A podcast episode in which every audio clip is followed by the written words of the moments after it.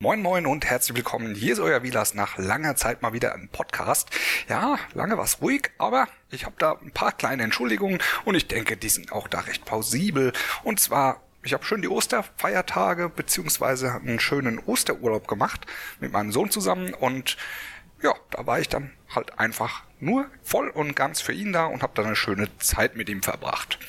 Ja, was ist der kurze Überblick? Und zwar werde ich kurz darüber reden, was aus meinen Moria Goblins vom Herr der Ringe Tabletop geworden ist, dann wie es mit Force on Force weitergeht und natürlich ein neues System beziehungsweise ein älteres System, was ich für mich jetzt neu entdeckt habe. Und deswegen fangen wir mit Punkt 1 an. Meine Moria Goblins, die sind fertig. Ich habe hier den letzten vor mir stehen, da muss ich nur noch die Base gestalten und dann bin ich soweit durch. Ich habe jetzt äh, zwölf Moria Goblins gehabt, also sprich die Bogenschützen, Speerträger und Schild und Schwert. Und ich hatte ja noch dieses Zusatzpaket der Goblin Plünderer, was auch aus vier Miniaturen besteht. Ähm, sind zwei gleiche, die die Axt tragen, dritter, der die Axt ein bisschen anders trägt und der vierte, der die Axt noch ein bisschen anders trägt. Also nichts großartig pompöses, aber trotzdem habe ich mir da jetzt viel Zeit mitgelassen, weil ich da jetzt auch keinen großartigen Druck hatte und habe die gemütlich fertig gemacht, sind recht ansehnlich geworden, habe mit verschiedenen Hauttönen beziehungsweise Abstufungen und halt ja doch eigentlich auch schon verschiedenen Hauttönen experimentiert. Und ich muss sagen, sind schick geworden. Sie unterscheiden sich in den Kleidungen nicht großartig. Ich habe es ähm, nach einem konventionellen Bemalstil gemacht. Und ja, ich finde sie schick soweit. Wir haben jetzt heute den 25., wo ich das aufnehme. Das wird auch direkt noch am 25. online gestellt.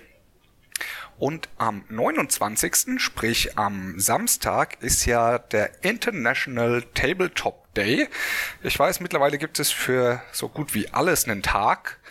Aber ich finde es halt auch klasse, dass es für Tabletop gibt und einige äh, Läden, beziehungsweise halt auch ja, normalsterbliche Menschen haben da auch einige Sachen organisiert. Man muss einfach mal im Internet ein bisschen schauen.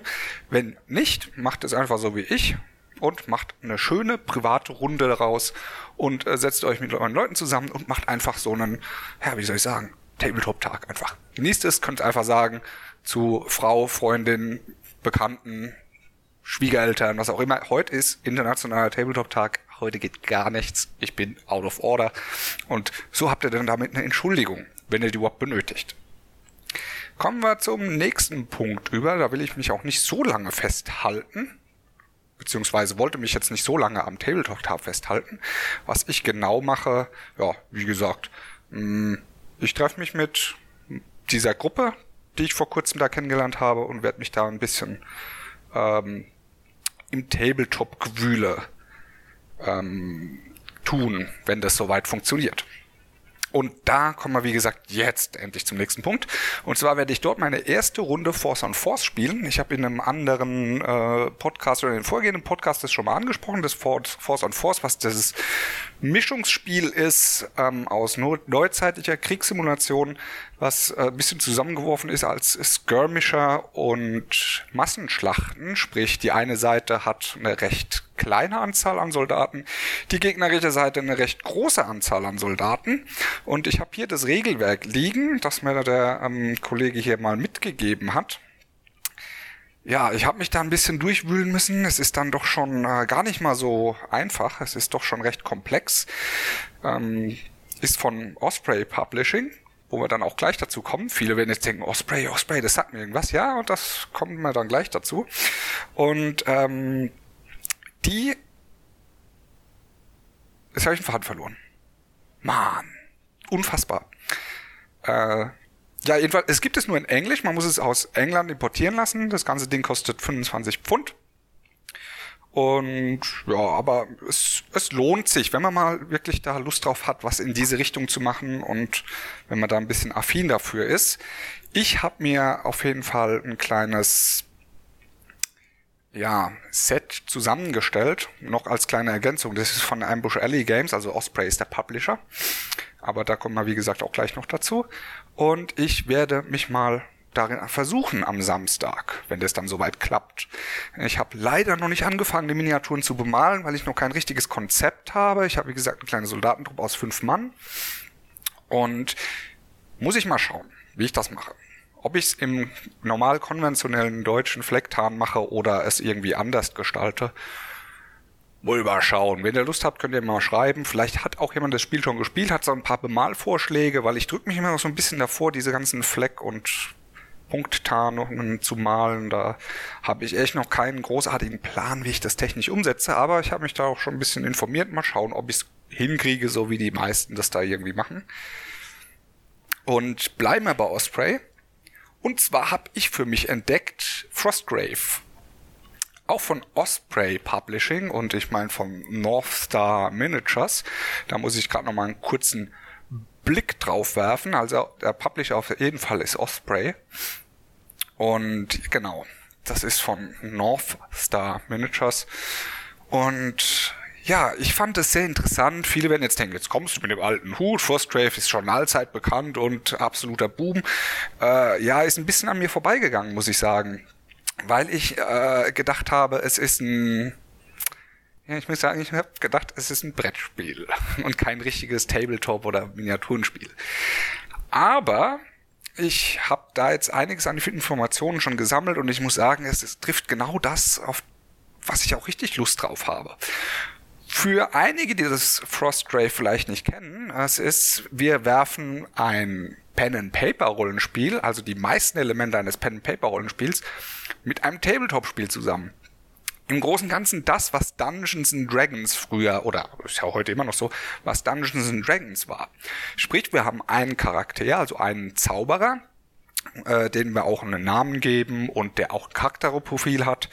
Und der schart um sich ähm, zehn Gefährten, die er anheuern kann, inklusive einem Lehrling, den er mit sich holen kann, der sozusagen sein, ja, wie man es schon sagt, Lehrling, Auszubildender ist, den man sich dann so ranzüchten kann. Es gibt da verschiedene Regelmechaniken. Ich muss sagen, ich habe das Regelwerk noch nicht gelesen. Ich habe es bestellt, das ist auf dem Weg hierher. Ähm, deswegen kann ich nicht allzu tief da, rein, da sprechen, was da genau die Mechaniken sind. Ich habe ein paar Testspiele gesehen und ähm, weiß halt nur, kann das also nur aus Drittquellen, ich habe es noch nicht persönlich gelesen, äh, berichten. Es ist halt so, ich habe halt die Möglichkeit, wenn mein Hauptcharakter stirbt, dass der Lehrling sozusagen, wenn er eine gewisse Stufe hat, jetzt kommen wir nämlich zu den Stufen, äh, den Platz des Hauptmagiers einnimmt. Was recht cool ist, viele werden jetzt denken, okay, wie sieht das Ganze aus? Kann ja nur Szenario bedingt sein. Ja, es ist ein, ich sag, Kampagnenspiel, was auf mehreren Szenarien aufbaut äh, in dem mein Zauberer und ich sage dazu, nur der Zauberer und der Lehrling Stufen aufsteigen können. Also die kriegen Erfahrungspunkte und die anderen, die man noch dabei hat, es gibt da verschiedene Abstufungen an Söldnern, die man anheuern kann, die leveln natürlich nicht mit, aber man kann ihnen Ausrüstungsgegenstände geben, die man kauft, findet oder sonst irgendwas. Aber jetzt bin ich eigentlich schon viel zu weit gegangen, weil was ist Frostgrave überhaupt vom von der, von der, vom Fluff mal kurz her. Ich hab's, ich reise es nur kurz an, weil ich, wie gesagt, auch nicht so den Mega-Einblick habe. Es gab irgendwie vor tausenden Jahren einen Zauberer, der ähm, eine Stadt komplett äh, durch einen chaotischen Zauber platt gemacht hat und dadurch eine riesengroße Eisschicht drüber gerustet ist und das ganze Ding halt einfach hinüber ist. Teilweise schmilzt das Eis schon wieder ein bisschen, aber zu, ich sag mal, 99 Prozent spielt man das Ganze auf einer Eisplatte. Andere Magier haben sich jetzt natürlich nach vielen Jahren gedacht, hey, dort kann man bestimmt einige coole Sachen abziehen. Da gehe ich mal rein und schau, was es da Schönes gibt. Wo wir dann jetzt auch schon zum System kommen. Es gibt verschiedene Szenarien mit verschiedenen Andeutungen, die im Buch schon vorhanden sind.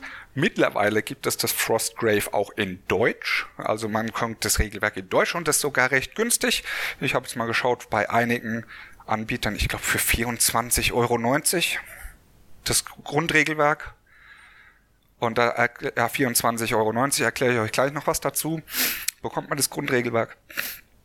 Und ähm, muss dann sozusagen der ja, Indiana Jones das der Forstlandschaft sein und holt da dann ähm, großen Ganzen seine Schätze raus und da man dann natürlich nicht alleine ist, sondern das halt mit mehreren Leuten spielt, versucht die gegnerische Gruppe das natürlich auch zu machen und dann kommt es natürlich zu Konflikten. Es gibt natürlich auch Kreaturen, die dort spawnen können, sage ich jetzt einfach mal banal ausgedrückt, die dann auch gegeneinander kämpfen. Und das wirkt vom großen Ganzen eigentlich recht genial. Es gibt acht verschiedene ähm, Magierschulen, wo man sich dann einer anschließen kann.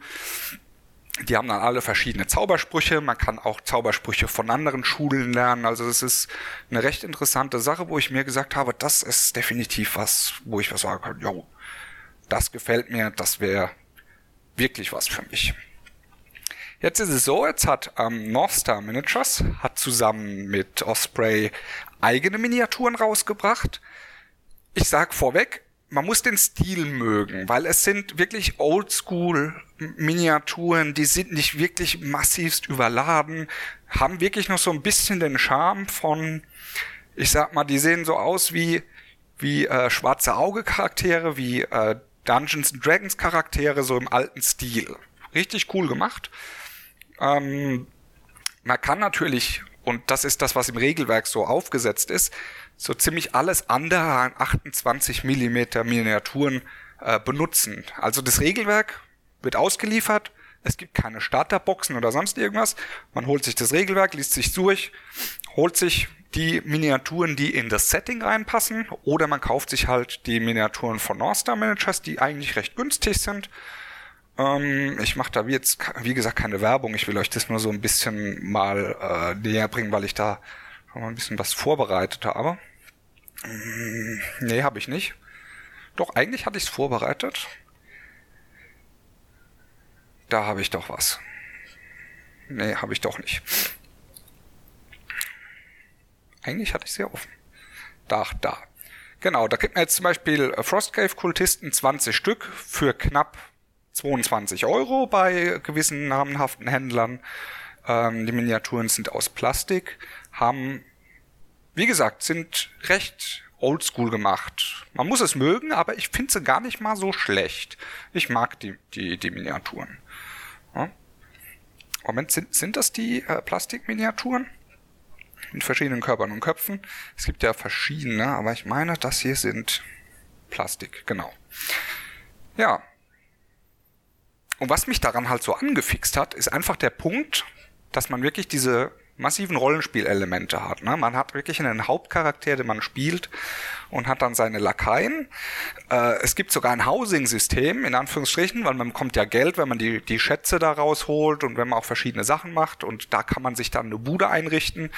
Also es ist ähm, auf Papier. Ne? Also es ist nicht so, dass man sich dann neben der Platte, kann man natürlich machen, wenn man Lust darauf hat, kann man sich natürlich seine eigene Bude basteln, die dann neben die Platte stellen und sagt, so, das ist mein Häuschen. Und da kann man auch verschiedene Sachen reinmachen, die einem ähm, positive Buffs geben die äh, ja, mich halt unterstützen beim Kampf. Ne? Man kann zum Beispiel Kerzen reinstellen, die meine Zauberzeit verkürzen. Das ist jetzt nur ein Beispiel. Ich weiß, es gibt Kerzen, aber ob es genau damit zu tun hat, weiß ich jetzt nicht. Aber äh, diese Möglichkeiten gibt es. Äh, man kann in dem Spiel, was ich cool finde, wenn mein Hauptcharakter zu Boden geht, sage ich jetzt mal, in, in einem Kampf, dann ist er nicht direkt tot, sondern nach der Runde, wenn sie beendet ist, wird ausgewürfelt ob mein Charakter stirbt, er nur verkrüppelt ist ne, oder sonst irgendwas. Das kann von ähm, ja, verlorenem Fuß, gebrochenem Bein, steifer Rücken, blinde Augen. Es gibt, man kann sogar komplett blind spielen. Kriegt man halt gewisse Malis und die gehen dann in die nächste Runde mit über. Das heißt, wenn mein Zauberer zum Beispiel ein lahmes Bein hat, ja, weil es mehrfach gebrochen war, es ist dann wieder verheilt und es ist jetzt halt ein steifes Bein, ja, dann kann der halt nicht mehr so weit laufen. Er hat halt weniger Zolleinheiten, die er laufen kann. Wenn er komplett blind ist, kann er nur noch Zauber machen, die nicht in Sichtlinie, die keine Sichtlinie brauchen und lauter solche Dinge. Finde ich sehr interessant. Ja, das heißt, der Charakter ist dann nicht unbedingt gleich tot. Na, natürlich gibt es gewisse Würfelaktionen, wo er dann auch sterben kann, ne, wo er sagt, okay, er ist jetzt gestorben. Dann hat man aber natürlich die Möglichkeit, entweder seinen Lehrling, wenn man einen dazu geholt hat, das ist optional, weil ein Lehrling kostet Geld, den muss man sich anfangs für Gold kaufen. Also wenn man den dann einmal gekauft hat, ist er natürlich dabei. Äh, wenn der dann eine gewisse Voraussetzung erfüllt hat, kann ich den natürlich als meinen Nachfolger einsetzen und habe dann immer noch die gleiche Gruppe. Oder man setzt sich halt eine komplett neue Gruppe auf und fängt da dann an äh, zu spielen. Ja, wie gesagt, so mal ein grober Einstieg, falls jemand noch nie was von Frostgrave gehört hat, was ich nicht glaube. Und für die, die von Frostgrave schon was gehört haben oder es aktiv spielen, seht's mir ein bisschen nach, äh, dass ich da jetzt vielleicht Sachen gesagt habe, die nicht so hundertprozentig stimmen. Wie gesagt, ich habe das Regelwerk noch nicht gelesen, habe nur über drei, vier Ecken was gehört und das hat mich interessiert. Und äh, in meinem euphorischen Dasein musste ich jetzt darüber berichten und mal kurz wenigstens einen Überblick machen, um was es da genau geht. Also ich will jetzt hier nicht sagen, okay, ich werde den demnächst Frostgrave spielen, fertig. Nee. Finde ich, wie gesagt, eine interessante Sache. Man muss halt eine gewisse Gruppe dafür finden, wo wir zum nächsten Punkt kommen. Ich habe noch keine Gruppe. Also ich habe noch niemanden gefunden, der wirklich Frostgrave spielen möchte. Deswegen, wenn ihr irgendwo zwischen Hamburg und Bremen wohnt, was so meine Richtung ist, sage ich mal, was da ja nicht nur meine Richtung, sondern genau da, wo ich wohne, dann könnt ihr mich gerne anschreiben über meinen Blog oder über Pinterest oder über YouTube oder sonst irgendwie. Es ist ja im Endeffekt alles verlinkt in der Description unten. Äh, und könnt ihr sagen, hey, wir haben eine aktive Gruppe, wenn du willst, können wir mal zusammen spielen. Hätte ich wahnsinnig Lust drauf, deswegen, wenn jemand das hat und Interesse daran zeigt, dann wäre ich auf jeden Fall dabei das mal zu machen. Ja, das sind so die Vorhaben für die nächste Zeit bei mir, was mein Tabletop-Hobby angeht. Damit wären wir jetzt auch schon am Ende. Ich weiß, meine Podcasts gehen nicht besonders lang. Dafür sollen sie ja dann öfter kommen, aber ja, es war jetzt halt wie gesagt Osterzeit und da habe ich mir dann ein bisschen Zeit für die Familie genommen. Ich wünsche euch noch alles Gute und wir hören uns beim nächsten Mal. Euer Vilas.